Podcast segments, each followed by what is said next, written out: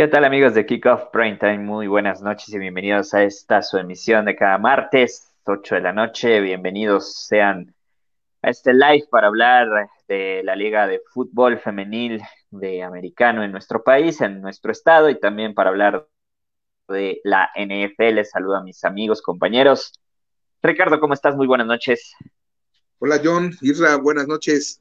Pues, eh, un, poco, un, poco, triste por aquel resultado, pero bueno, ya platicaremos. De... No, dínoslo a nosotros. Una sorpresa. ¿No? Sí, la verdad es que, que, que eso que pasó en Búfalo fue, fue complicado, ¿no? Sí, sí, sí. Ya platicaremos a fondo de eso. Pues les damos la bienvenida a todos los que nos están escuchando y viendo. Vamos a, platicar, como les decía hace unos momentos, sobre la Liga Femenil de Fútbol Americano, la Independence League. Eh, para eso tenemos a nuestro corresponsal, emisario. ¿Cómo te fue en este viaje a Coacalco que nos estabas platicando?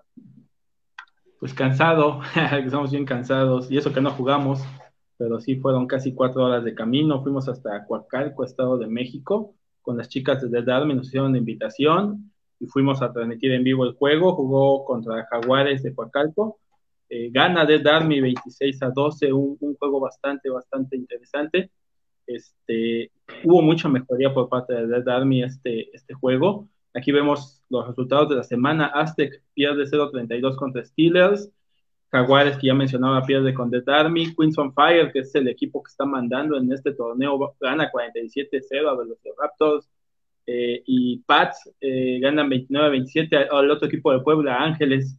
Eh, la verdad es que ojalá y puedan seguir a las chicas. El próximo domingo vamos a tener dos partidos en Puebla. El primero va a ser en el Chivas Santuario, domingo a la 1 pm. Ángeles Guerreras juega el domingo a la una. Y el mismo domingo 5.30 juega Dead Army en el Deportivo Emiliano Zapata. Vamos a transmitir los dos juegos en vivo, vamos a darle cobertura a los dos partidos y esperemos que los dos equipos poblanos salgan con la victoria. Pues eh, ojalá puedan acudir, eh, son partidos que se ponen muy interesantes. de hecho, estamos haciendo también las transmisiones en vivo por si no pueden ir al estadio apoyar a las chicas, pueden suscribirse a la página y estar atentos de los lives. Pase con chiquis. Excelente, pase, perfecto. Un poco la probadita, ¿no? De... izquierdo. Sí, la verdad es que, se pone bien interesante. Los juegos se dan de verdad, en verdad sí se pegan, este, sí se conectan, sí, sí van con todo. Y, y son juegos muy, muy entretenidos, ¿eh? Pase con chiquis. Excelente, pase. son pues, ligas en, desarrollo. Esperemos que, con el tiempo pues vaya incrementando el número de equipos, el número de estados que se, se desarrollen, pero este, pues hay que apoyarlas, ¿no? Hay que estar al pendiente de, de sus páginas también. Este, no sé si posteriormente de este en vivo, este Isra nos apoye con dejar los links de las páginas de cada una de las chicas que estamos haciendo la cobertura para que la gente pues, se pueda este, unir también a, esos espacios y pues darle seguimiento a la actualidad de estos equipos. Sí, claro, pues en, la página en Kickoff todo el tiempo estamos subiendo información de los dos equipos y vamos a poner este todo, toda la información para los juegos del domingo. Excelente. Pues vamos entonces con el análisis de la semana número 6 de la NFL. Eh, ya empezaron los bye weeks, ya empezaron los descansos para algunos equipos. Eh, esta semana hubo un par de sorpresas interesantes que vamos a, tratar. Eh, de entrada, pues el partido que nos toca analizar a profundidad es el juego de los Minnesota Vikings contra los Carolina Panthers, partido que este debo, decir, claro. debo decir que yo ya estoy en paz con, con Minnesota porque este ya no me están haciendo perder quinielas. Entonces, no, eh, no fíjate que ahora sí voy bien con, con ellos, nada más no le he atinado uno. Y la verdad es que yo esperaba que este partido quizás empezara así, ¿no? Como que empezara esa mala racha de otra vez, este, confías en Minnesota y otra vez te decepciona. Pero la verdad es que fue todo lo contrario. Eh, no sé qué puedan ustedes eh, platicarme primero de las Panthers. Empezaron 3-0 y ahora van 0-3 en este segunda parte de la primera este, tercio de la temporada. Sí, yo creo que, eh, no sé, como que empezaron, como dices, empezaron muy bien, creíamos que era Sam Darnold de, estaba jugando a otro nivel, no, no creíamos, la verdad es que sí estaba jugando a otro nivel, estaba jugando muy bien. Eh, obviamente contaban con Christian McCaffrey, esos primeros eh, juegos, que eso, eso tiene mucho que ver, obviamente, pero en general, fuera de, de McCaffrey, el equipo estaba viendo muy bien. La defensa estaba jugando excelente. Y en este partido lo que noté es como que tardó mucho en, encenderse Sam Darnold. Al final sí lo logra, tanto así que logra empatar el juego y mandarlo a tiempo extra. Se conectó muy bien con, DJ Moore y empezaron a correr muy bien por el lado de, Panteras, ¿no? Ese es por el lado de Panteras, por el lado de Minnesota, eh, Kirk Cousins estaba jugando también bastante bien. Eh, Adam Thielen estuvo ahí por varias, varias ocasiones, muy, muy bien. Dalvin Cook, que por cierto, esa, esa dupla es de las mejorcitas, yo creo que he visto ahorita de Dalvin Cook y, Alexander Mattison, están corriendo muy, muy bien. Eh, pero sí, parece que ya se le estamos creyendo a, a Vikingos, que aunque perdió varios juegos, eh, el nivel está, está muy bien, ¿no? Entonces creo que podrían dar ahí algo de competencia a, Green Bay. No sé qué opinan ustedes. Sí, parece que, el equipo de, Minnesota empieza a despertar. Eh, yo creo que Tillen fue clave en este juego. Cook es clave siempre en Minnesota. Eh, y como dice John, ¿no? ya les empezamos a creer un poquito después del mal inicio. Pero por parte de Panteras, yo creo que Darnold eh, empezó muy bien la temporada pero sí se, ha ido apagando. En ese partido, como bien comenta, me parece que John eh, empieza lento y ya después empieza a jugar un poco más, incluso hay un par de escapadas muy buenas por parte de Donald, pero al final no le alcanza eh, y siento que sí, la baja de McCaffrey se está afectando mucho ya a las Panteras. Pero bueno, este, lo de McCaffrey es como una constante, ¿no? Y la verdad es que también, eh, yo no sé hasta qué punto eh, Carolina ya está más este, anestesiado en esa parte, o más bien debería estar más preparado para este tipo de circunstancias, porque la verdad es que McCaffrey no ha sido eh, muy constante con el tema de las lesiones. Cuando está en el campo es una bestia, eh, y pues sin, duda un, un, este, un jugador que te pueda hacer este, diferencia para ganar partidos, ¿no? Pero la verdad es que no ha sido tan consistente eh, año con año y eso ya empieza a ser pues algo que, no sé si eh, el mismo este, head coach de Carolina pues ya empieza a pensar, bueno, pues ya no hay que contar con él. Eso es por una parte. Por la otra, eh, la defensa de, Minnesota, o sea, habla, habla Ricardo de que Darnold despierta al final del partido, pero no sé si es que Darnold despierta o Minnesota baja, pero de manera muy, muy drástica el nivel que tenían este, jugando a la defensiva. Yo entiendo que en esta parte este, eh, hay, hay, como una queja general, eh, por, los comentarios que he visto ahí en, en, algunas redes sociales y algunos analistas que hablan de, de un problema con, con las decisiones de Mike Zimmer, que es demasiado conservador. Pero eh, a la vez también los jugadores de repente como que bajan las manos, no sé qué piensen de eso, o sea, qué tanto es Mike Zimmer y qué tanto es eh, los mismos jugadores que dejan de tenerse punch para cerrar los partidos. Sí, yo creo que, tiene mucho que ver eso. Eh, estábamos platicando al, inicio del programa eso de, de cuando hay equipos que saben cómo jugar los, buenos este, partidos, ¿no?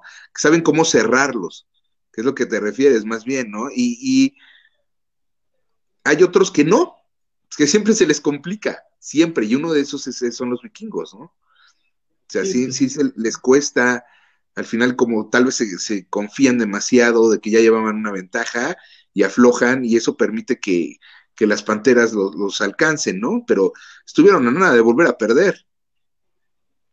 Sí, claro, sí. Sí, el, mal manejo de, de, partidos les está, les está pasando factura. Se van a tiempo extra con Panthers, me parece que también se van a tiempo extra con Bengals. Entonces, eh, sí son situaciones en las que Minnesota como bien comenta John, eh, o es un mal manejo del coach, o los mismos jugadores bajan la intensidad, pero sí les está afectando y, les ha costado este, juegos. Le, le cuesta, o, sea, vamos, los últimos tres victorias han sido con, con Lions, que estuvo cerrado, que los Lions, no sé, o sea, ese equipo no, no, te, no debería de, representarte muchos problemas. Y las mismas eh, Panthers tampoco deberían representarte muchos problemas ahora. Entiendo que lo de los Cardinals, pues es otra cosa, ¿no? Pero de esas este, eh, victorias cerradas, eh, te quedas rascando la cabeza. Por otra parte, creo que en el caso de las Panthers, pues esta es su verdadera cara, ¿no? O no sé si ustedes pensaban al inicio de la temporada, cuando empezaron a ganar tres partidos, que las Panthers eran competitivas, como para llegar a sí, Yo sí llegué a pensarlo, ¿eh? O sea, daba, esa impresión. Pero lo que dices también siempre es una constante, eh, eh, las lesiones de McCaffrey, ¿no? Entonces, no, no podía... Esa es una, ¿no? Perdón, y la otra es Darnold. No sé cómo, cómo lo vean, esa es otra. No, no, no es una También se comportó como cuando estaba con los Jets.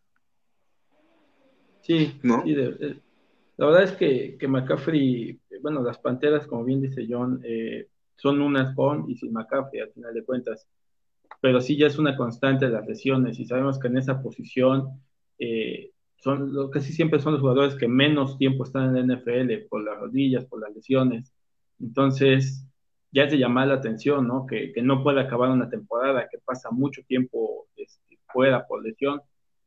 Y sí, ya tendría que empezar Carolina a pensar en un, en un plan B, porque McCaffrey ya no es una opción pues, viable para, una temporada completa, al menos. Es que esa es una constante en, en, todos los equipos de la NFL. Hoy estaba escuchando en la mañana a Chris Carter hablando de de, esa cuestión de las lesiones, ¿no? Los equipos que van a llegar más son los que están preparados eh, con reservas. Tienen buena banca, porque saben que, las temporadas, esta temporada es muy larga y las lesiones son, es algo seguro, ¿no? O sea, tal vez no sea el corredor, tal vez sea el coreback, pero siempre, siempre hay lesiones. Entonces sí tienes que estar preparado para eso. Sí, yo creo que aquí el problema con, las Panthers es que al final un equipo que, este, como dices, eh, se enfrenta a lesiones, todos, todos son propensos a... Eh, hay, hay, equipos que tienen cierta identidad. Por ejemplo, pues, Mahomes y los Chiefs, tú sabes que pues es ese poder de Mahomes con sus alas cerradas y sus receptores, y por ahí un corredor más o menos mediano, ¿no? Y por ejemplo, los Titans, pues es Derrick Henry atropellando a todo mundo y Tannehill no, no cometiendo estupidez. Pero en el caso de Carolina, pues no, no hay una identidad, o sea, tú no dices, bueno, McCaffrey. McCaffrey no, mm, pues es que esa identidad entonces está bastante este, limitada, ¿no? Porque era como lo, lo, que ustedes me ponían en el ejemplo hace varias semanas con Wentz. Ustedes me decían, no, pero pues, no confío en Wentz porque pues siempre se lesiona. Bueno, pues bienvenidos a, Carolina. Ahí está el otro proceso. Y hay ah, varios, ¿eh? Comentamos, eso y a la semana siguiente los dos tobillos lesionados, ¿no? Con Wentz. Entonces, este, es complicadísimo, ¿no? Que, ya, sabemos hasta qué, qué, jugadores siempre se terminan lesionando. No, solo es, es eh, McCaffrey, hay varios.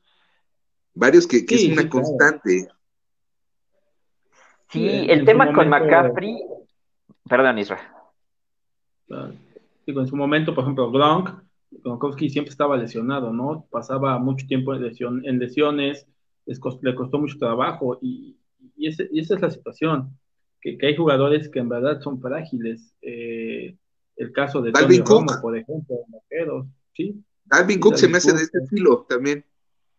Era, era precisamente hacia donde yo iba a llevar la conversación. Dalvin Cook también es un ejemplo, pero si te das cuenta, Cook eh, no se lesiona por tantos periodos, o sea, a Cook lo tienes que resetear, yo creo, tres semanas y vuelve a darte otros seis partidos. Pero en los que no juega, tienes a Mattison que está haciéndolo muy bien y no les afecta tanto. Exactamente. Y en Carolina, mmm, Chuba jugar, pues, ¿eh? o sea, Chuba jugar. no lo hizo mal, pero por 61 yardas, pues, hay muchos corredores que quisieran.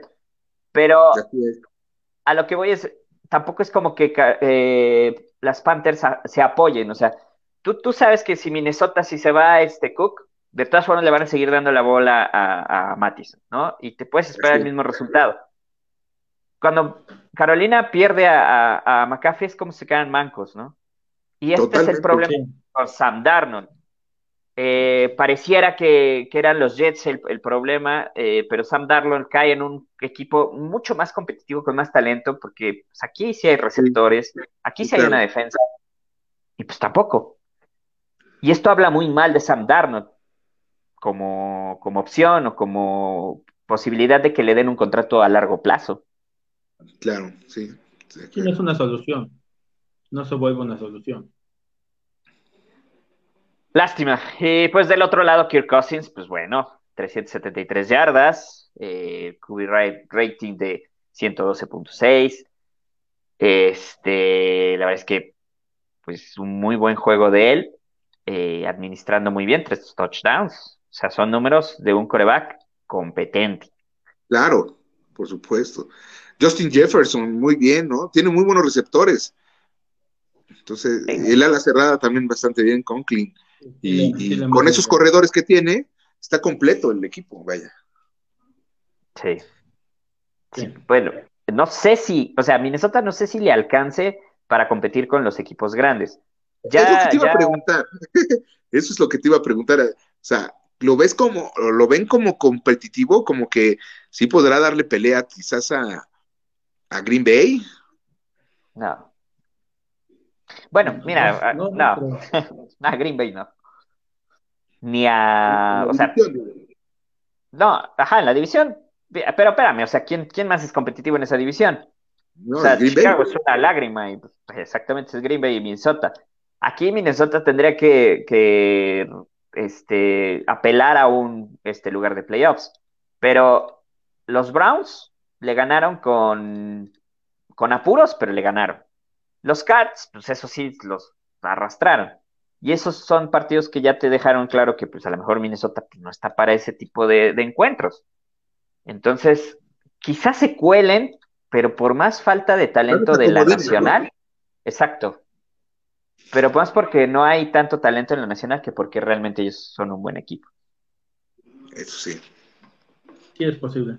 La verdad es que sí, no, no se ve, no se ve un equipo tan competitivo como en algún otro momento, ¿no? No, pues yo lo recuerdo, bueno, sí, con el... Yo lo veo mejor que, otros años, ¿eh? Pero siempre nos toca hablar bien de ellos y terminan decepcionándonos, ¿no? Yo ya no cometo esos errores, señor. Bueno, pues nos vamos al siguiente encuentro. En esta ocasión, eh, los Ravens, que vamos, yo he hablado maravillas de los Chargers, pero sí veía un partido complicado en, Baltimore para los Chargers, pero yo no esperaba una golpiza de 34-6. Nadie. No, no, De hecho, ustedes dijeron Chargers. Yo fui el único que dijo Cuervos, ¿eh? Si se acuerdan, si ven. Sí, no, yo te sentí después rectifiqué y dije, no, no, no, no creo que, que los Chargers ganen, pero este, no, pero no esperaba 34. Pero no de esta forma, sí, estoy de acuerdo. No, no, ¿Qué le pasó a los Chargers? Yo no sé si, si la defensiva de los cuervos eh, se creció tanto, está tan a buen nivel, que por un lado puede ser eso, eh, porque están de acuerdo que Justin Herbert tenía unos números, era un super tirador, o sea, dejarlo sin, sin un touchdown o vaya, se me hace muy difícil. Y por otro lado, también escuchaba en la mañana como que los cargadores de su defensa no es tan buena. No sé qué opinas. No, pero Isra, ¿tú, tú, ¿tú cómo ves a los Chargers ahí en esa parte? Eh, no vi todo el juego, la verdad es que no pude ver todo, el juego por el, por el, viaje que tuve que hacer, vi algunos resúmenes, este, y sí los vi bastante inoperantes, pero creo que sí la defensa de, de Baltimore jugó bastante bien el, el domingo. Eh, no estoy, no estoy seguro si este se va a nivel de los Chargers, nos habían solamente apantallado eh, o solamente fue un mal juego. La verdad es que como no vi el partido completo, no tengo todos los, los elementos para saber qué pasó con los Chargers. Sí, ahí, te va un dato. Un dato que sí me quedé así de wow. Yo tampoco lo vi todo, pero sí vi algunas cosas que, que sí dije, bueno, corrieron con, con Devanta Freeman y anotaron. Con Le'Veon Bell y anotaron. Con Latavius Murray y anotaron. Y, pues, ¿Qué onda con ese back, no? Ese es totalmente nuevo. Sí. Puros refuerzos. con cascajo, de, otros equipos, ¿no? exacto, sí. Sí, pues sí. Bell salió muy enojado de, Kansas City porque no le daban juego. Ajá, sí. No, corrió como 18 yardas el, el Le'Veon Bell, pero anotó. Sí, claro. Y ojo, o sea, pero espérame, 167 yardas totales eh, en comité. En comité, sí, claro. Comité que pues también hay, ahí tienes que incluir también, por supuesto. A la Mar. A la Mar Jackson, ¿no? Entonces, pero son 187 yardas, perdón. 187, este, de las cuales se reparten cada, casi, tuvo tres corredores de más de 40 yardas. Sí, sí, sí. O sea, les funcionó bastante bien. Y, si te das cuenta en las estadísticas de, los Chargers, o sea, fueron 12 acarreos totales en todo el partido y solo 26 yardas, cuando Austin Eckler había sido uno de los eh, corredores más consistentes en esta inicio de campaña. Y lo de Justin Herbert, pues 195 yardas, solo 39 intentos. O increíble Cuando tú ves que nada más un equipo corrió 12 intentos, dices, no manches, el coreback lanzó 60 veces. Claro. Herbert lanzó 39. No estoy buscando el dato de cuánto es el tiempo de posesión, pero debe de estar en 80 en Baltimore, 10 Chargers. Sí, por supuesto. Sí, pues al fin de cuentas, pues, eso, es, eso, es, lo que pasó, ¿no? Nunca les prestaron el balón, se la pasaban corriendo.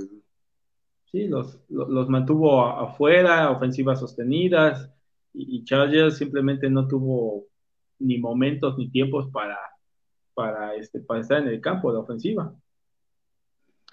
Y eso sí habla de lo que decía este Ricardo. O sea, la defensiva de los Chargers no es buena parando la, carrera.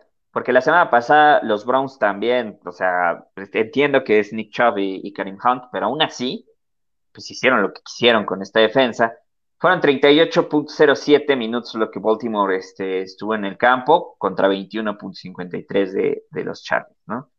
Ahí está el dato. Eh, la verdad es que ahora, eh, dice Israel, yo no sé si dar es una evaluación ya prematura de, si este equipo es para playoffs o no.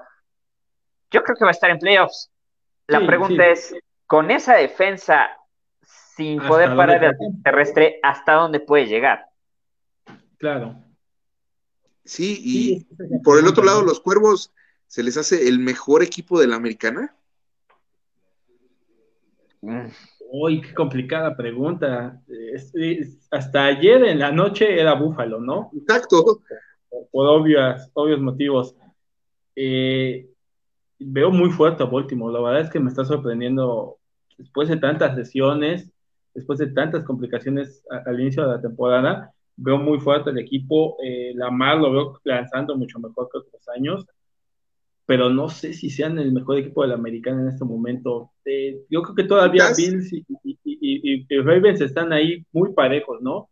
Están ahí los dos Eso, es, Eh, algo bueno, ¿no? No sé, claro, que- sí, que estén más parejos varios equipos. Yo tampoco veo como despuntando mucho a alguien de la americana. No sé, eh, quizás está parejo, como dices, Búfalo, Cuervos, hasta los cargadores podrían estar ahí, ¿no? sí, claro, Pittsburgh, sí. Este, No sé, hay varios. Kansas, Kansas, yo no lo descuento a Kansas sí, todavía. No a Kansas nunca, al final de cuentas, ¿no? Pero, pero creo que no, creo que su defensa les está, les está haciendo muy, mucha, mucho mal a- al equipo de Kansas City. Ahora, lo que sí es un hecho, o sea, yo también no, no estoy listo para poner a Baltimore encima de los Chargers, e incluso a pesar de este resultado, por talento. Pero creo que sí es el equipo mejor coacheado de, de la, por lo menos de la americana. Sí, puede, ser. Lo que John Harbaugh está haciendo con este equipo, que pues le está cambiando la identidad, porque pues con las lesiones que tuvo en el backfield, con Eso es un Lamar importante. Jackson, sí, con Jackson que como bien dicen ustedes, está mejorando su puntería, está siendo un poco más este, mesurado al momento de, lanzar, que, obviamente todavía tiene detalles porque ha sido interceptado y de manera fea, pero la verdad es que ha sido más equilibrado. Y eso es también un trabajo del coaching de, de Baltimore que supo ajustar y que la verdad, y acuérdense, perdieron contra Las Vegas y todo el mundo estaba ya diciendo, no, los mismos de siempre, Baltimore igual apesta. Y al final, después de esa derrota, no han vuelto a perder y le están ganando equipos competitivos. Sí, La verdad es que sí, hasta nos ha estado callando la, la boca Lamar Jackson, la verdad, porque eh, lo tachamos obviamente como todos casi de, de ser un, un quarterback corredor que pasa, ¿no? De repente. Pero la verdad es que sí, de repente se han visto muy buenos pases. Yo he visto buenos pases, se vuelve todo un peligro. Y como dices, eh, lo reforzó muy bien Harbaugh, hizo contrataciones buenas que tal vez dirían, "No, ¿qué, qué está haciendo, no? Pero logró, con esas lesiones tan terribles que tuvieron en el back, digo, creo que, que la hizo muy bien, o lo están haciendo bastante bien. Y, y el cocheo sí tiene mucho que ver. Totalmente. Sí, sí creo que apoyo el comentario de John, creo que sí está, está haciendo muy, muy buenas cosas el coach. Eh, sacando, sacando este, y adaptando muchas situaciones de lo que no había previsto al inicio de temporada, pero se está adaptando a la situación, a las lesiones, y, incluso a los mismos juegos. Por ejemplo, el partido contra Colts eh, se veía perdido y al final logra ganarlo con el brazo de Lamar Jackson. Sí. Sí. Se ajusta, o sea, es que ahí eh, ese es el ajuste, ¿no? Que, que de repente se, se espera de, de un staff y, y vamos a hablar de precisamente de ajustes que no llegaron, porque si les parece pasamos al siguiente partido donde Dallas derrota a los. Patriots 35-29. Hablando de no hacer ajustes, eh, este es un partido que a mí este, eh, me vacunaron eh, la segunda dosis el, el sábado. Yo creo que el domingo estaba yo todavía anestesiado porque no sentí dolor. O sea, sentía dolor de cuerpo por la vacuna, pero no sentí dolor anímico por la derrota. Emocionante. Pero ya analizando, de verdad que ha sido uno de los partidos más extraños que he visto de los Patriots. Primero, este, preguntarles, ¿de verdad esperaron ustedes que los Patriots le metieran 29 puntos a Dallas y que se definiera este partido en tiempo extra? Pues no, sí yo, iba yo no esperaba empate. Digo, yo, yo sí esperaba más cerrado, no, no tanto, pero este, a mí me agradó muchísimo el, el partido. Estuvo muy divertido y, y la verdad es que Más el final. Sí, me, me gustó muchísimo cómo jugaron también los Patriotas, ¿eh? Corrieron bastante bien. Demian Harris, ¿qué tal corrió? Sí, no, eh, es- Demian Harris debería ser el, uno de los que se lleva su palomita, 101 yardas, un touchdown. Pero en este caso, Isra, em, es- esto es porque los Patriots son buenos o porque Dallas empezó tarde el partido. Da, da la impresión que Dallas empieza un poco tarde el partido. Creo que sí me da un poco esa impresión. Eh, no quiero decir que los Patriots sean tan, tan malos tampoco, pero, pero al final de cuentas, eh, algo está pasando en Foxborough que no puedes ganar, ¿no? Que te cuesta mucho trabajo, que el, el final del partido empiezas a cometer equivocaciones. Esa intercepción de Matt Jones, faltando dos minutos, eh, no, no, no, no, no sé por qué, por qué este, sigues de pronto tomando estas decisiones extrañas a veces.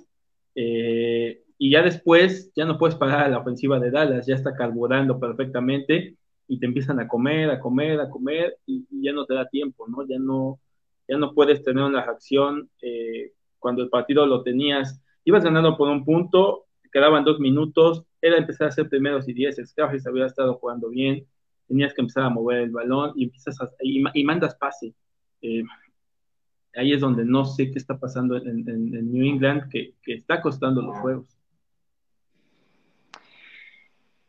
Eh, Richard, aquí de parte de Dallas es Dak Prescott, 445 yardas totales, 51 pases, eh, 3 touchdowns, una intercepción. Eh, CeeDee Lamb, Amari Cooper, Dantle Schutz. Eh, debieron de sufrir tanto, o sea, este equipo sin, sin esos errores, ¿no te parece que tenían que arrollar a los Patriots? Sí, la idea era esa, ¿no? De hecho, eh, CD Lamb fue de los que más me gustó, obviamente. Eh, siempre aparecía en el momento adecuado, cuando ya estaban desesperados, y tuvo un partidazo CD Lamb. Muy buenas atrapadas de CD Lamb. También eh, estaban corriendo muy bien los dos. Ese es otro, otro eh, dueto muy bueno, que es este Ezequiel Elliott y Tony Pollard. Están corriendo muy bien los dos. Los dos, ¿eh? igual que lo que decíamos, como en comité están corriendo bastante bien ellos. Eh, sí, creo que, bueno, mención honorífica obviamente también a la corner de, Dallas, ¿no? Dix. Ah, bueno, ese es otro tema, Dion Sanders en algunas cosas y este, sí, quizás, quizás debieron haberla tenido más sencilla, pero pues estaban en casa de los Patriotas, ¿no? También eso cuenta pues no hemos ganado en casa esta temporada. no sé qué tanto cuente ya. Pues este, es que yo los veo como que están en reconstrucción los Patriotas también, o sea, no puedes esperar que estén al mismo nivel que cuando estaban con, Tom Brady. Sin embargo, ahí la llevan. No, van a eh, ser campeones, no van a ser campeones. ese es el tema. Eh, esto es una reconstrucción este, que, que, es como lenta, es como morir lento es como este, agonizar, porque no eres un pésimo equipo, o sea, no, no eres los Jets. Exacto, de hecho, no eres los Jets. Mac Jones, Mac Jones es ah. de los mejores novatos que he visto ahorita de quarterbacks. No, o el mejor. Mm, pues mm, es que quieren son, son, muy fuertes ustedes con, con sus patriotas. No, pero no es, no es Trevor Lawrence, este, Ricardo. ¿Se te hace Trevor Lawrence mejor? Por supuesto. Claro que no, Mac Jones está jugando mucho mejor que Trevor Lawrence. ¿Sabes cuál, cuál es el tema? Y creo que eso lo vamos a tratar ya, sí, pero voy a, voy a descoserme mañana, pero hoy, hoy, hoy lo voy a dejar muy, muy light. este, el tema con los Patriots es que están cuidando demasiado a Mac Jones, le están haciendo un plan de juego sumamente conservador. Y, se notó, este, tú mismo lo pudiste ver en, en, el cierre del partido. Eh, el último play calling es sumamente conservador en pases muy cortos. Y cuando tienes que hacer una cuarta oportunidad porque tus receptores no funcionaron, eso sí, eh, eh, en esa parte no es culpa de Jones el, el que la marcha final no fuera correcta porque lo de Nelson Agalor es para dispararse la cabeza. O sea, es una recepción de primaria y no la logra. Pero, pues ya estás ahí, ¿no? Y tienes al coreback, pues dale chance. No, prefieres despejar. Tuvo un pase excelente, ¿no? Tuvo un pase largo increíble. no lo quieren exponer, ¿no? De ninguna manera. Ni tan, no quieren que le peguen, no quieren este, exponerlo en el sentido de que se equivoque en la jugada grande o en la jugada importante y no la logre, pero, pero creo que esto es importante para empezar a darle carácter a un jugador. También necesita esas jugadas, necesita aprenderlas, necesita saber que, que, que, que son parte del juego y parte vital de un juego. Y que al final, este, o sea, tú ves a, Trevor Lawrence, para cerrar el ejemplo, que a lo mejor comete más intercepciones, pero pues ve los pases que pone, ¿no? Y ve el carácter que, que se forja, bien dice Red, con un equipo mucho menos competitivo, porque de esa parte sí hay que decirlo, o sea, los Jaguars son un equipo mucho más modesto que el de los Patriots. Totalmente. Hombre, Entonces, Sí, pues o sea, lo, que es muchísimo mejor, yo creo, es, es, es en los entrenadores, los coaches. No, claro. Sí, no, en esa parte sí, pero también ahí tengo otro tema que tampoco me quiero. mañana, mañana, yo. mañana lo sacará. Mañana lo saco de mi ronco pecho, pero por ejemplo, el, el que su hijo de Bill Belichick siga este, defendiendo, este, manejando la defensiva, quedando muy, muy, muy, muy grande ese, ese papel. Y lo ves en la manera en la que Dallas, cuando de verdad Dallas se puso a jugar, o sea, cuando despertaron y dijeron, basta, ya es, o sea, CD Lamb los hizo pedazos, pero pedazos. Entonces, no hubo un ajuste. Y era lo que les decía, o sea, te das cuenta como John Harbour saca en, la, en un partido, te saca otro, otra versión del, del mismo equipo, con las mismas piezas, y te da la vuelta en un partido que se veía complicado y que los potros están jugando muy bien. Aquí no hubo variantes en, el esquema defensivo de los Patriots. Entiendo que no hay talento, estoy de acuerdo, pero pues tampoco hubo un ajuste que dijeras, bueno, por lo menos lo intentó. Triste la, forma, ¿no? Ese es el tema. Sí, la, verdad es que, parece que, Patriotas como que desde el inicio entregó la temporada, no pase lo que pase, vamos a ir despacio, vamos a ir con calma, no vamos a exponer a nadie, todos muy tranquilos, este, vamos a cuidarnos todos y, creo que eso no es la mejor manera de afrontar una temporada de NFL, seas el equipo que seas. Eh, no, no y bueno, es un equipo mediático al final de cuentas, ¿no? Importante en la liga. Y, tienes un coreback que tal vez no es el mejor prospecto del, del, draft, pero que tiene posibilidades y que no, es tan, que no está tan limitado como otros, como otros jugadores. Y, y en el momento importante este, contra Bucaneros, cuarta y dos, y no le tienes confianza y no te la juegas. Y prefieres meter a tu pateador con lluvia y con viento eh, este, que no te va a ayudar. Eh, eh, en, esta, en, esta, este, en este juego lo mismo, ¿no? Jugadas importantes, jugadas grandes, no las, no las intentas. y creo que sí, mentalmente eso tal vez afecte al futuro a Matt Jones, más que ayudarle. Puede ser. Pues yo los veo peleando, la verdad. No los veo así como con los brazos abajo o algo así. Yo, generalmente los veo que, están peleando todos los partidos, igual y pierden todos, pero, pero todos los pelean. Sí, eso sí, eso sí, eh, pero pues bueno, las victorias morales no, no, no, no son consuelo para mucha gente, me incluyo en ese grupo. dice, podemos, podemos ir con una marca mucho mejor, con otros dos o tres ganados, podríamos, pero no la llevamos. O sea, no la tenemos, ¿no? Al final de cuentas no existe. Tu realidad es que no puedes ganar en Foxboro. No tenías un 0-4 en Foxboro desde el 93, me parece. Y, ni siquiera con, Cam Newton pasó eso. Y con un equipo un poco más limitado. Este, y al final de cuentas, arriesgabas más en los momentos importantes, porque a esto sales, sales a ganar. Sí, no sales a no perder, te está caña. Sí, este, ahí, ahí nunca te va a funcionar. Si sales a no perder, estás acabado en esta liga.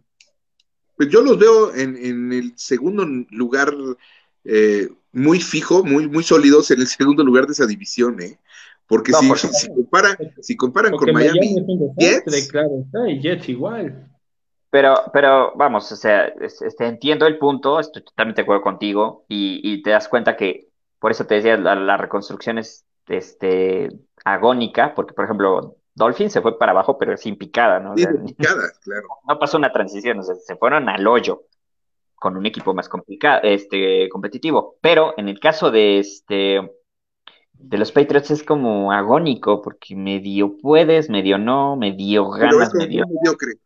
Ah, ah, te te estés viendo un juego, eres competitivo contra equipos complicados, muy complicados, que en el papel te van a pasar por encima, y, y- y no tienes eh, las decisiones importantes de ir por el juego en los momentos claves, ¿no?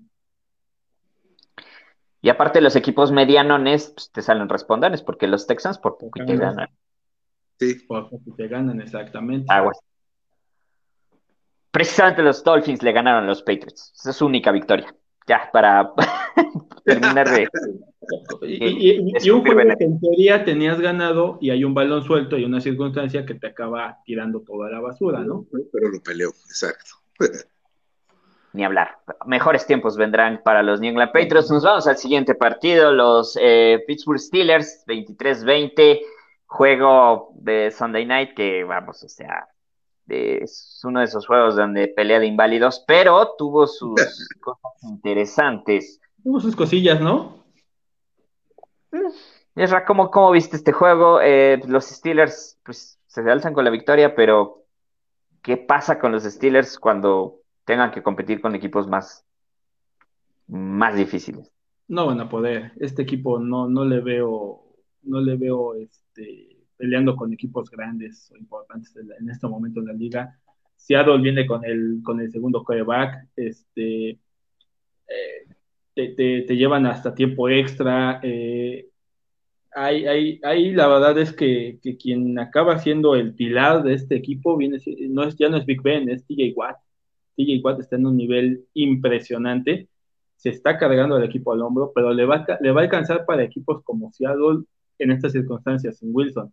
Pero hay equipos importantes, yo no veo cómo Steelers pueda volverse tan competitivo o ganarle a equipos fuertes. Qué fuertes declaraciones, ¿eh?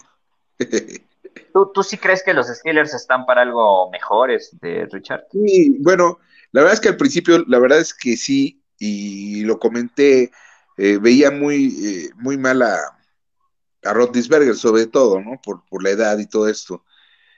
Pero cada vez, digo, sí sé que les costó demasiado ganarles ahorita a los, a los Seahawks. De hecho, el partido, yo digo, yo pensé que, que los tendría que arrollar, ¿no? Al principio, lo que fue la primera mitad, sí llevaban una muy buena ventaja y luego, no sabes qué pasó, como que cambiaron, ¿no? Fue- son esos juegos de, de tiempos que de repente eh, empezó a correr muy bien con Alex Collins, eh, estuvo jugando no tan mal eh, Gino Smith y los alcanzan, ¿no? O sea, ¿cómo permiten que los alcancen y los y se vayan a tiempo extra? Eso es lo que no entiendo, pero sí, lo que dice eh, Isra, estoy de acuerdo en que se avienta eh, el, el equipo al hombro TJ Watt por la cuestión defensiva, pero por la cuestión ofensiva, Najee Harris es el que también saca Muy, muy buen la cabeza por ellos, ¿eh? O sea, corriendo muy bien.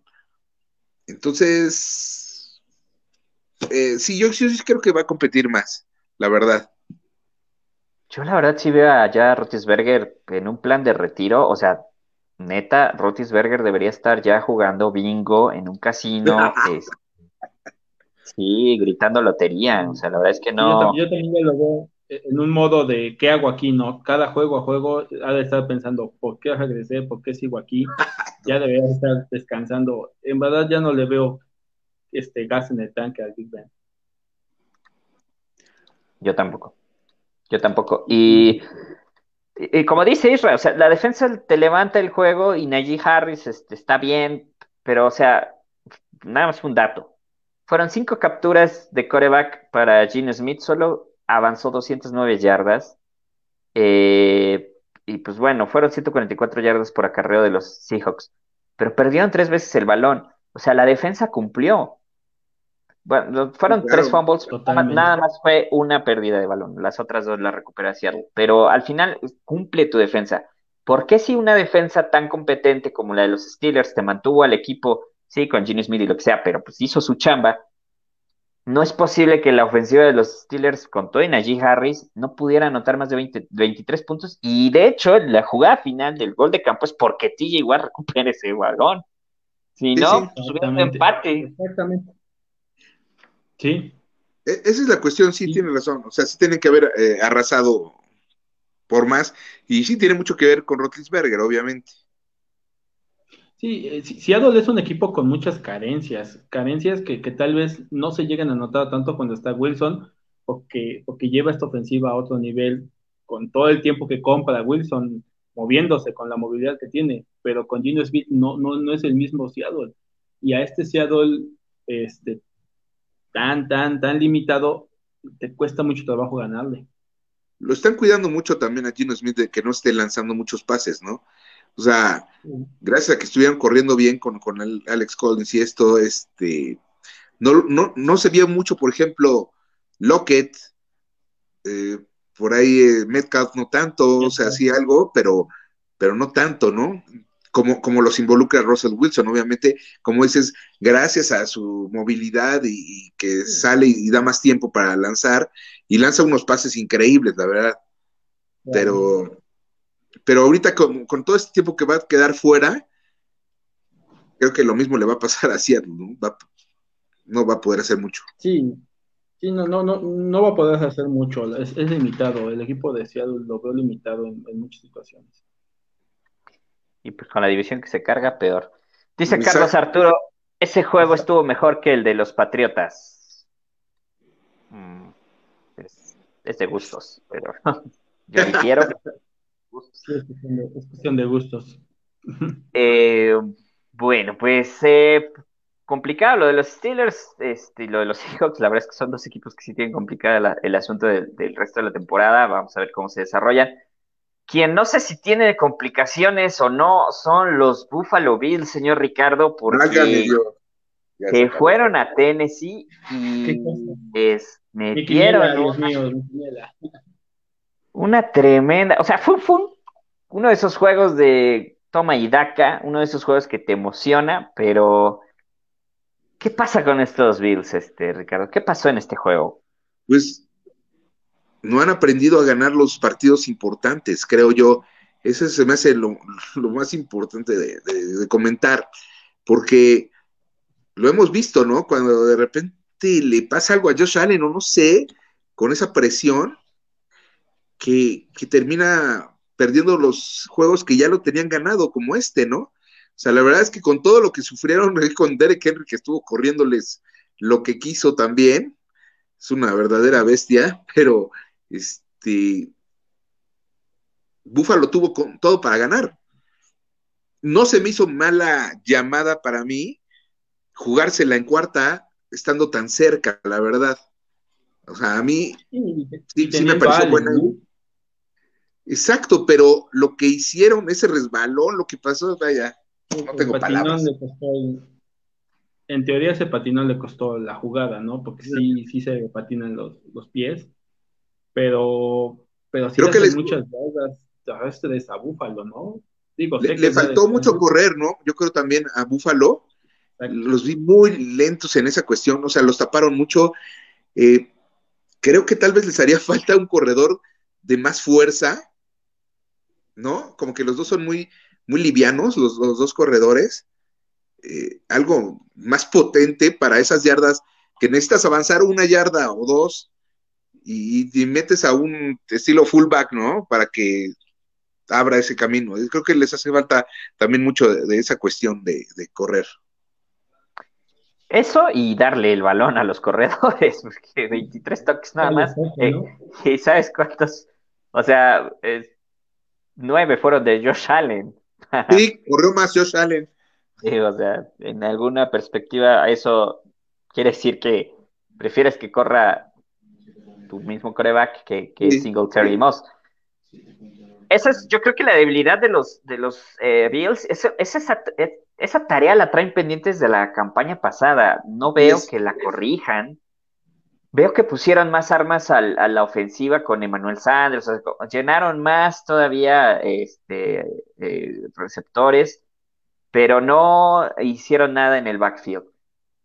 Y del otro lado, Isra, este, los Titans están de nuevo de regreso o esto fue solamente que tienen de hijos a los Bills, porque cabe destacar que esta historia se ha repetido. hay paternidades, ¿no? Sí, ¿Cómo, y cómo ves esta parte? No, yo, creo- yo creo que Tennessee es un buen equipo. Yo creo que mm, yo creo que sí va a ganar su división, va a estar en playoff. Tener a, tener este corredor en tu, en tu roster siempre te va a ayudar, siempre, siempre tienes que dimensionar tu ataque en base a él, porque te da demasiado. Es un jugador demasiado desequilibrante, no lo puedes detener. Si tú, es, es casi imposible que un equipo saque de la ecuación a Derek Henry en, en la ofensiva de Titanes. Es casi imposible.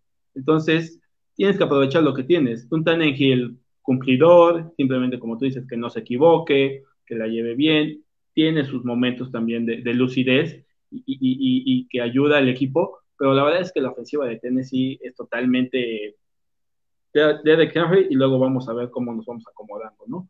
Y al final de cuentas, Buffalo venía como la mejor defensiva contra la carrera y aún así se comen 143 yardas totales. Es que a Derek Henry lo tienes que esperar, o sea, que parar antes de que empiece a agarrar vuelo. Es lo que Ahí estábamos viendo, ¿no? O sea, que no empiece a agarrar vuelo porque páralo, está, está en chino, ¿no? De una donde va solo y está Hay un linebacker y se queda así como parado, pues ahí viene. Exacto, hay una jugada en donde lo difícil debe de ser jugar contra él, ser, ser un jugador pequeñito y saber que viene de frente. Hay una jugada muy clara donde se tiene que cuadrar un jugador de Búfalo y se cuadra porque lo tiene que hacer, pero lo, lo avienta tres yardas hacia adelante con el poder que trae, ¿no? Le Y otra baja cosa de la que no lo detiene. Y eso debe Sí, de ser bien difícil. Este, Cierto. toparte con este tipo de frente a toda velocidad debe ser un verdadero tren de movimiento. Sí, sí, te tiene que basar en ellos, ¿no? Y no sé, se me hace, se me hace de los mejores corredores, ¿sabes qué? Lo que estábamos platicando de no se lesiona casi. No. Ese es otro tema. Bueno, es que es ¿Qué una tal? masa de 300 libras. Sí. Lesiónalo. O sea, más yo creo que si lo atropella un coche, el coche se rompe, ¿no? Y Henry, pues sí. Está impresionante este tipo, de verdad, impresionante. Y sí tienen que basar todo en, en él, ¿no? Obviamente, Obviamente. de repente tiene que tirar buenos pases, tiene por ahí dos, tres, eh, AJ Brown estuvo jugando bien y esto tiene que tirar unos pases, pero todo se debe basar en Derek Henry. No, incluso tus, tus te pasan en él, en play action, en el engaño, ¿no? Eh, eh, eh, En el Me sirve mucho de eso, a la defensa con él y de pronto empiezas a ocupar el play action y das ciertos pases que te pueden ayudar, ¿no? Pero aún así tienes que seguir basando tu ofensiva en él, aún en pase, con jugadas Claro. de engaño. Pero haz de cuenta que te pasa lo de Buffalo y tienes, te hace falta una yarda y tienes a Derek Henry, Sí, no, bueno, sabes que la va a conseguir seguro, ¿no? peso, ¿no? Bueno, Sí. Pete Carroll no sabe hacer eso. Gracias a Dios, señor John, gracias a Dios. Teniendo a Lynch, gracias a Dios. Pero teniendo bueno, a Lynch, Sí, otra cosa habría sido. En el caso de los eh, Titans, eh, para, cer- para cerrar el análisis, creo que ustedes han sido muy atinados y, y- y con eso este, realmente no hay mucho más que agregar, salvo que sí, todo es con Derek Henry, pero ojo, AJ Brown, 91 yardas. Julio Sí. Jones se mandó una jugada, Así es jugada fue bastante, bastante. Sí. Entonces, aguas, o sea, sí, Derrick Henry, estoy totalmente de acuerdo con ustedes, pero estos eh, Titans tienen más formas para hacerte daño. Eh, Richard García, saludos desde Mérida, muchas gracias por, por vernos, eh, Alexis. Saludos. saludos Eh, que, que es fan de los Bills, fíjate. Perfecto, la Bills Mafia. Eso es todo. Mafia. Digo, Ya. no quiere decir esto que Búfalo ya sea una porquería, etcétera, ¿no? O sea, No, Búfalo va a no, seguir no, a muy buen no. nivel y va a estar peleando para grandes cosas, pero tiene que aprender a ganar estos partidos, eso es lo único que decimos, ¿no? O sea, sí. Que le falta que ese pasito. A correr, Richard, porque precisamente, o sea, es, es el otro lado de la moneda, o sea, Titans, pues es todo con Henry, pero si las cosas se ponen raras, pues bueno, ahí va AJ Brown. Del otro Sí. lado, Buffalo, pues no, no es tan, tan este, o sea, no, no tiene esa variante, ¿no? O sea, si de repente, No, Búfalo es todo Josh Allen. A ver qué hace Josh Allen, si corre o si tira pase, o si ya está saltando a unos por ahí, etcétera, ¿no? exacto, Pero sí necesita que lo apoyen más los corredores. Totalmente. es correcto.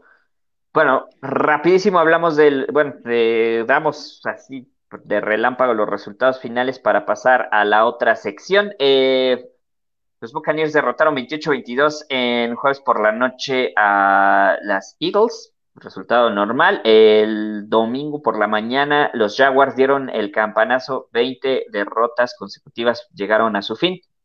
Contra los Dolphins, que son una verdadera lágrima, eh, los Packers 24-14 a los Bears. Eh, Aaron Rodgers les dijo en la cara a sus aficionados, sigo siendo su dueño.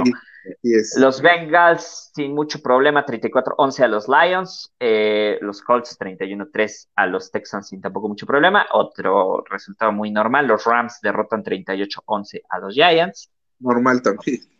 Los Chiefs empezaron tarde, pero terminan arrollando a Washington 31-13. Así es, este, los Cardinals, ese fue un juegazo que ya no podemos hablar. 37-14 a los Browns. las lesiones, sobre todo de los Browns, se lesionó Karim Hunt y va a estar fuera, creo que tal vez un mes. Entonces, imagínense si Nick Chubb ni Karim Hunt. y, Mayfield también salió tocado. también, exacto. Otro resultado interesante, Las Vegas derrotan 34-24 en Denver a los Broncos. fue Sorpresa también. Y así cerramos la semana 6, señores. Hasta aquí eh, la sección de el primer, la primera parte de nuestro podcast y del en vivo. Vamos a pasar a la siguiente parte, les vamos a hacer una pequeña pausa y vamos a hablar ahora de lo que se viene en la semana 7.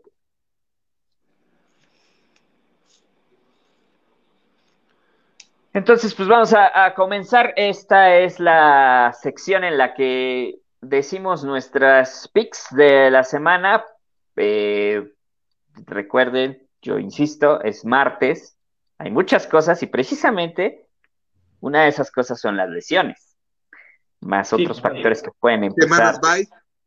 Más los va, exactamente. Hay muchas cosas que analizar, pero de bote pronto tratamos de, analizar con lo que tenemos en las manos quién podría ganar. Empezamos con este, esta primera parte con el jueves por la noche y precisamente es un juego bastante interesante donde los Browns reciben a los Broncos de Denver. Ya se habló precisamente en, en la sección pasada, pues de estos Browns este, vienen tocados, con lesiones. Mucho, o sea, en su, en su fuerte, digamos, ¿no? Es correcto. ¿Cómo ven este partido, señores? ¿Quién creen que, que se la victoria? Empezamos, si quieres, con Ricardo. Eh, yo, yo la verdad es que sí, si le quitas lo más fuerte que tiene Cleveland, aunque sé que tienen también muy buena defensa, eh, yo sí me voy por Denver. En ese partido. Denver es pues, un especismo, ya, ya, no, ya no los mostró, es, es el, Panthers de, la AFC, o sea, empezaron 3-0 y ahora están 0-3 eh, eh, y perdieron contra Las Vegas. Este, por otro lado, pues ya se habló de los Browns. ¿Tú con quién confiarías más? ¿En unos tocados Browns o en unos Broncos urgidos de victorias.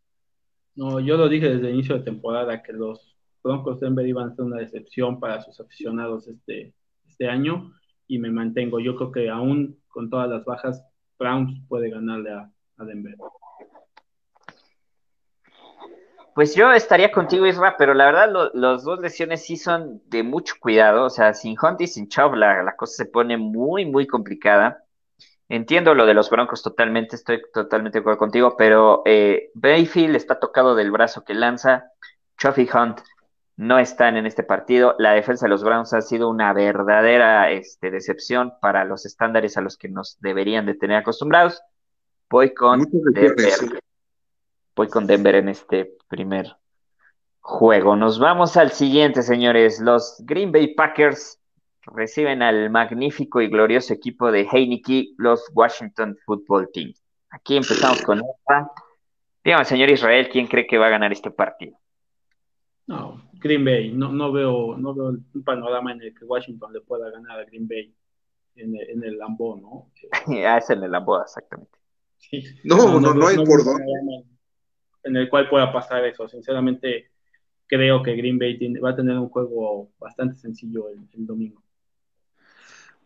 Eso es la lógica, sí, la verdad es que eso es lo que dice. Creo que también Antonio Gibson anda lastimado, se lastimó en el partido anterior. Y sí, no, no veo forma de que puedan ganarle a Green Bay. Yo también voy, pues, Digo, o sea, aquí es más bien cuántos puntos le van a meter los Packers a Washington. Por donde le vean, no, no hay forma. Eh, Washington una decepción. Este, los Packers se van a ir 6-1 nos vamos al siguiente. Este está muy bueno. Este sí, realmente me gustaría escuchar su opinión porque los Tennessee Titans reciben a los Kansas City Chiefs. ¡Wow! En, Nashville. si quieren, empiezo yo para ser parejos. en este juego me parece que los Titans eh, tienen a Derrick Henry. Ya mostraron que tienen también a un Hill más aceitado. Julio Jones está despertando. Del otro lado, los Chiefs. Eh, la verdad es que si los Chiefs hubieran jugado este, contra otro equipo la semana pasada, o bueno, esta semana, perdón, que, acaba de pasar, hubieran perdido. O sea, lo de Mahomes no termina de cuajar.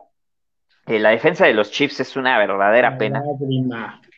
Y yo creo que en este juego eh, los Titans tienen todo para este, continuar con su racha. Voy Titans con un partido apretado, pero creo que los Titans le van a dar otro revés a los Chiefs. Yo apoyo tu apuesta. Yo creo que, Titans gana por, la defensa de Kansas City. Yo creo que la defensa de Kansas City no va a poder parar a, Derek Henry. Eh, como tú bien eh, comentas, Pac-Man Jones ya está en un mejor nivel. Este Hill también empieza a verse mejor. Eh, yo creo que, que Tennessee tiene todo para ganarle a Kansas City este fin de semana. Yo creo que va a estar muy, muy parejo esto, ¿eh? Más de lo que creemos. Va a ser duro, sí, no, va a ser duro, pero lo pueden ganar. yo también creo que es parejo, ¿eh? No, no, no creo, no, no digo que Titans arrolle a los Chiefs. No, no, no. Pero sí que van a escaparse con la victoria. Pero sí, yo también estoy de acuerdo con ustedes. Voy con Tennessee. Creo que sí, esa defensa de Kansas no va a poder aguantar a, a ver si, si la de Buffalo queda la número uno, no, no lo pudo aguantar, Imagínense esta, ¿no? Ahora, si, si la cosa se pone difícil con Henry, el perímetro de Kansas es una fiesta. claro, así es. Toda la defensa de Kansas City es una fiesta, ¿no? Creo que es. muy débil su defensa. Está, yo vi hace un par de semanas y estaba en número 28, 29, 30, 31, en todos los, los, este, aspectos de la, de la defensiva en, en, la liga. Entonces, esa es la peor defensiva de la liga. Sí, y están muy motivados los Tennessee Titans. Exacto. Totalmente. Y, hay cosas ahí, hay paternidades. Los Titans de repente se le indigestan mucho a, los Chiefs. Ese es otro tema, si lo vemos desde el lado histórico. Nos vamos al siguiente partido. Este también es interesante porque son tan malos que no sabes quién va a ganar. Eso también está eh, complicado. es difícil porque los Dolphins Regresan de Londres para recibir a los Atlanta Falcons. Partido que, eh, pues no sé, que Richard, ¿quieres empezar tú, por favor? Sí, eh, yo dije es que es que son esos equipos que da miedo irle a alguno porque siempre te decepcionan, ¿no? Pero sí. yo me voy, me voy a ir por como dijo, siempre lo he hecho y, y me falla, pero voy con los Falcons.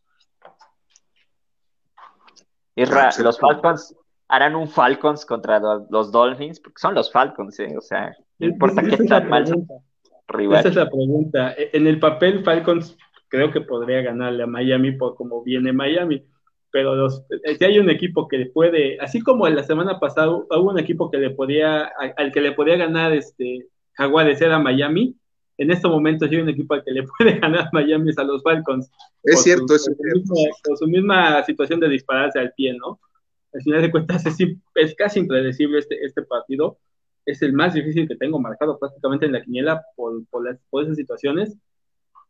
Pero si tengo que ir con alguien, iría iría a Miami. Ay, cabrón. Mira, yo, yo, yo no te critico porque es que yo tampoco este, apostaría ni un peso por los Falcons bajo ninguna circunstancia. Pero eh, digo, lo de lo de Miami es realmente, o sea, este puede ser un partido que, que si lo plantea Isra así, podría ser un, un, un punto de inflexión para que Miami como que salga de su mediocridad. Debe de ser. Si Miami no gana este, yo no sé cuántos más pueda ganar. La verdad es que se le viene cuesta arriba el mundo. Por otra parte, pues, los Falcons este, pues, tienen más talento. Tengo que ir con Falcons por puro raciocinio, pero no me siento cómodo diciendo esta frase. sí, yo igual es lo mismo. No, y como dices, a lo mejor eh, en, en- en la semana lo termino de pensar y, y bueno, entonces, lo tengo bien dudoso. La verdad es que, que, que no, no, no sé. Pero son ya- de esos yo creo equipos que el te da el miedo mero irles, domingo porque a sabes las que te 10 van a de la decepcionar. mañana- El domingo a las 10 de la mañana voy a cerrar los ojos y le voy a picar a ver a cuál le voy a dar. Sí, no, es difícil atinarle aquí a los, a los Falcons. Pero bueno, pues vamos, vamos Falcons, excepto Isra por el momento, dice. Siguiente partido, los Patriots, eh, la medicina que recetó el doctor, reciben a los Jets de Nueva York en un partido que pues, este, me toca, no, le toca a Isra, por favor. Adelante, dinos quién va a ganar. Yo, yo creo que Patriotas tiene que ganarle a los Jets por segunda vez en la temporada. No veo que Jets pueda sacar esto del de Foxboro. Hay paternidades en este deporte y esta es una de las más, más grandes que hay en- en- actualmente en la liga. Richard, ¿tú, tú crees Sí. que haya alguna oportunidad? No, sí, totalmente, totalmente patriotas. O sea, aunque Sí, digan lo que digan de los patriotas ustedes, digo, deben de ganarle a los Jets. O sea, es lo que decíamos, ¿no? Hay, hay de los equipos que están hasta abajo y ellos son unos de ellos, eh, los Jets, ¿no? Sí. No, sí, yo, yo tampoco me atrevería a ir contra los Pats en este juego, este, pero eh, ¿sabes qué sí creo que va a pasar? Que los Jets van a poner a suspirar a Mac Jones un poco. Bueno, nos vamos al siguiente partido en Nueva York. Los Giants reciben a las Panthers en un partido que aguas con eso, está, este, ¿será este el partido de los Giants resolviendo? Yo voy a decir que sí. Los Giants van a eh, sacar su segunda victoria. Van a este, recordarle a Sam Darnold lo que es este, sufrir en terreno de Nueva York. Van a venir esas este, imágenes de Vietnam al pobre chamaco y va a terminar perdiendo este partido de una manera inverosímil, solo porque las eh, Panthers están en- metidas en un bache complicado. Y es un arriesgue, ojo, Sí. Siempre hay que dar algún, algún resultado que no está dentro del pronóstico y este es uno de los míos. Ah, sí, eso es bueno, siempre dar una sorpresa, estoy de acuerdo. Y siempre pasa, ¿eh? Una o dos, Claro. por lo menos hay. Semana a semana no- nos tocan uno. ¿Ustedes qué dicen, señores? Yo, yo la verdad es que sí voy Panteras. Yo sí creo que, que Panteras debe ganar. Yo también Eh, creo por que- las lesiones Debe de también, ganar. por lo de Saquon Barkley, etcétera, eh, deben de ganar las Panteras, deben. Pero puede haber sorpresa, ¿no? Sí, claro, yo también voy Panteras, pero no es de esas, no me jugaría mi Survivor en este partido. con- No, por Panteras, supuesto. ¿no? Exacto. O sea, sí, Sí. creo que, que ganarían, pero no, no, no les apuesto todas mis monedas. Perfecto. No, es lo lógico. Panthers debería de ganar este partido. Siguiente juego, eh, los eh, Ravens eh, reciben a los Buen juego, Bengals. Buen juego, ¡Wow! ¡Qué buen partido! divisional, Ah. buen juego. Aguas, Buen los partido. Bengals. Los Bengals van segundos en la división, señores. Jugando Sí. bastante, bastante bien Muy bien. en el momento, ¿sí? Este le toca a Richard. Yo, hijo, yo voy a dar, esta va a ser mi sorpresa, Bengals. Ah, su. Debe haber una sorpresa y para mí es esa. Hijo. Ah, temerario. Eh, En Baltimore, Richard, en Baltimore. Baltimore, en Baltimore. Dios. No, yo, yo, yo sí voy a alegar un poco a la, a la, sabiduría, y voy a ir Cuervos. No, creo que va a ser un partido bueno, un partido apretado seguramente en varios momentos del, del juego, pero yo creo que Cuervos, Cuervos tendría que ganar. Sí, y aparte porque yo creo que la defensiva de los Ravens despertó y precisamente este tipo de defensas físicas que presionan demasiado al coreback y, terminan este, arrollando a líneas ofensivas más débiles, eh, pues ese, es justamente el, el peor escenario para Joe Burrow, que lo está haciendo muy bien.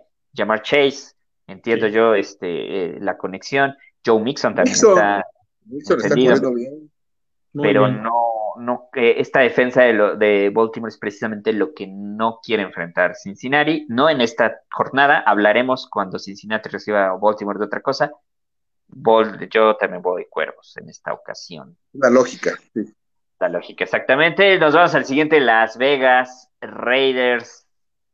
Pues que no les afectó el problema de John Gruden. Recibe a las Philadelphia Eagles en Las Vegas. Señor Israel, con quién se queda en este duelo. Complicado también este pronóstico, eh, difícil, pero voy a ir con Las Vegas. Pues yo, yo no siento que sea tan difícil. Yo creo que si Las Vegas se lo lleva relativamente sencillo, ¿eh? No sé cómo veas tú, Richard. No, yo sí, yo sí lo veo más complicado, la verdad. Yo lo veo apretado. ¿eh? yo sí lo veo bastante apretado. Eh, es que con los Raiders no sabes qué va a pasar tampoco. Eso no es que. Con, este equipo, cuando deberían de ganar, Exacto. Podemos, se complican solo si les cuesta mucho trabajo. Este último de, en casa de Denver dije, bueno, pues va a ganar Denver o por lo menos va a estar muy apretado y, resulta que ganan los Raiders, los pasan como si nada. Entonces, en este, la lógica, como dices, es que Raiders vaya a ganar pero Filadelfia se les pueden degestar, entonces eh, yo, yo sí voy a Filadelfia. Wow, Filadelfia. Oh, wow, esa es otra sorpresa. Es la, segunda sorpresa. la segunda sorpresa. Dos. Sí, esas dos. Ah. ahí. No, no creo, pero está bien. O sea, ¿sabes qué? Lo de Derek Carr me gusta mucho cómo está jugando y mm, ahí es donde creo que va a pasar la ventaja de Las Vegas. El siguiente es otro partido muy sencillo para mi gusto. Eh, los Rams, eh, Los Ángeles Rams reciben a los Detroit Lions. Entonces, este, si ustedes juegan Survivor, pues nada más vayan este con el rival de los Leones y ya, ya ganan. Básicamente, los Rams van a ganar. No sé si ustedes tengan algo que decir al respecto. No, no, no. Yo creo que Rams va a tener un día de campo. Los va a aplastar. Pues es que eso es lo que va a pasar. Y el que sigue igual, va a ser otro día de campo el partido siguiente. pues sí, si juegan Survivor, esto también está sabroso. Los Arizona Cardinals, que no hemos hablado mucho de ellos, y ojo, eh, tenemos, es el único equipo invicto. Tenemos que dedicarle un espacio en, programas posteriores. Cardinals recibe a los Texans. Este, pues igual, ¿no? O sea, no, sé qué, qué, quieran agregar de los pobres Texans, pero creo que es fácil el pick, ¿no?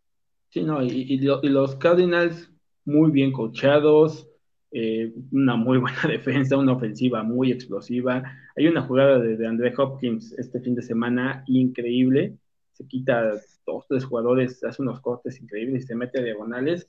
Es un equipo que está muy completo. La verdad es que, que sí, sí, estos Cardinals parecen ser muy, muy de, muy de verdad. Sí, estoy de acuerdo. También, obviamente, Arizona, aplastado.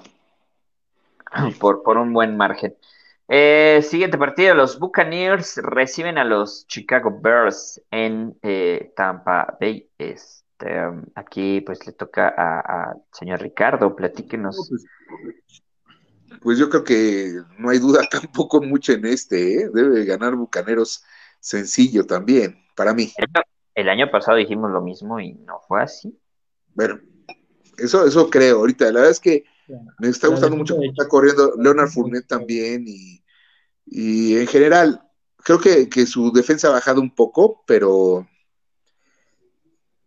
y, me está gustando de hecho cómo está jugando la defensa de, los Osos de Chicago, ¿eh? han estado jugando muy bien.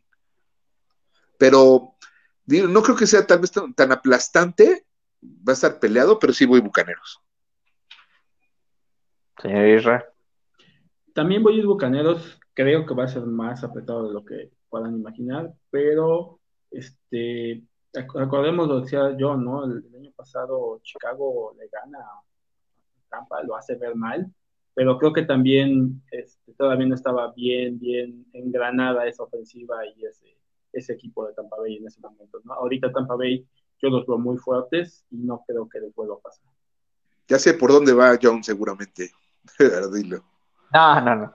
No, o sea, solo le dije para ver qué reacción tenía, pero no, soy tan temerario, ¿eh? no, no, no, tengo esos nervios de acero para hacer alguna locura. Eh, digo, si, si pasa, pues este, me doy un tiro en la cabeza porque lo mencioné en la mesa, pero, pero la verdad es que no creo que, ocurra. Y, lo que dice tiene mucha razón. En esa época, este, los Tampa Bay eran, eh, perdón, los Buccaneers eran otros. Y, y los Bears eran otros, ¿no? O sea, ahorita realmente Chicago pues no, no, no está en ese nivel para dar el campeonato. está jugando Antonio Brown, ¿no? Exacto. No, todo el equipo. Ah, no, todo el equipo. fíjate, lo, lo, que Buccaneers no tiene es defensa, pero el tema es que los Bears tampoco tienen mucha ofensiva de donde digas, bueno, igual y Justin Fields este, se, se acuerda Todos sus corredores lesionados o con COVID.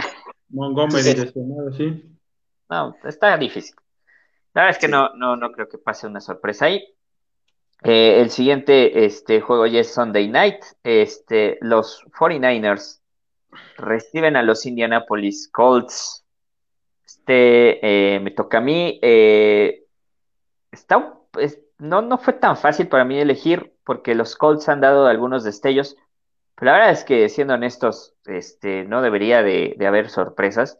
De verdad, los, los 49ers deberían sacar este partido salvo que este, pues hayan algunas locuras ahí con la decisión de coreback.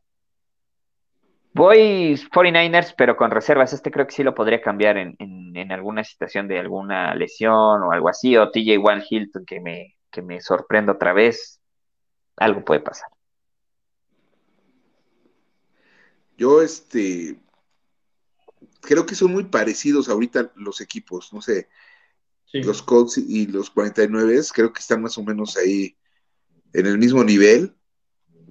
Pero también, también creo que, que tiene más posibilidades los 49 de ganar. Voy con 49. Sí, yo también, también coincido. Creo que 49 puede ganar.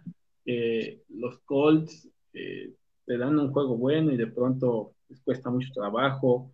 Eh, más, más saliendo fuera, fuera, de, fuera de Indianapolis les está costando mucho trabajo sus Colts, entonces creo que voy a ir 49 también. Y se ve difícil para los Colts. Y el último partido de la semana, señores, el Monday Night, los eh, New Orleans Saints visitan a los Seattle Seahawks. Buen partido, ¿no? Es un juegazo. Bueno, si, si estuviera Russell Wilson, sería Russell Wilson estaría mejor todavía, Claro. ¿Ustedes creen que los Seattle Seahawks puedan ganar este juego? No, yo no. No, no creo. lo, que, platicábamos, no es un equipo con muchas, muchas carencias que se ocultaban o se maquillaban con Wilson al, mando. y, al no estar Wilson, yo veo un equipo muy limitado. Sí, no, no creo que, que haya, o sea, a menos que, bueno, pues todo puede pasar y, y, James Winston puede transformarse en Gino Smith, ah, ¿no? exacto, ese es, todo depende de él. ¿eh? y entonces sí, va, claro. Totalmente de acuerdo. Todo depende de cómo salga el doctor Wilson. Sí, no, el doctor Winston, perdón. Sí, esta, esta bipolaridad de James que nos tiene acostumbrados podría ser un factor. No obstante, eh, creo que hay más talento a nivel Alvin Camara, eh, los Saints tienen una defensa mucho más disciplinada. Entonces no, no, no creo que haya sorpresas, este, aunque yo también me mantendría alejado de un este pick de Survivor aquí. Los Saints deberían de ganar en este partido. Así es. Señores, pues eh, hemos llegado al final de esta emisión de Kickoff Prime Time. Eh, como les comentábamos en medio de la transmisión, estamos ya haciendo el proyecto de podcast, ya estamos en Spotify, Así es que este, los invitamos a ver el en vivo. Cuando no puedan vernos, este, pues estamos en Facebook Live. Y si no, pues pásense a dar una vuelta por Spotify y escúchenos a través de Podcast Kickoff Prime Time. Isra, muchas gracias por estar con nosotros el día de hoy. Gracias, John. Gracias, Ricardo. Un saludo a todos los que nos vieron. Richard. Muchas gracias. Buenas noches. Eh, estuvo excelente y disfruten este fin de semana. Nos vemos la próxima semana martes a las 8 de la noche a través de latinoamericanradio.tv, a través de la página Kickoff y a través de nuestros podcasts en Spotify. Pásela bien, buena noche.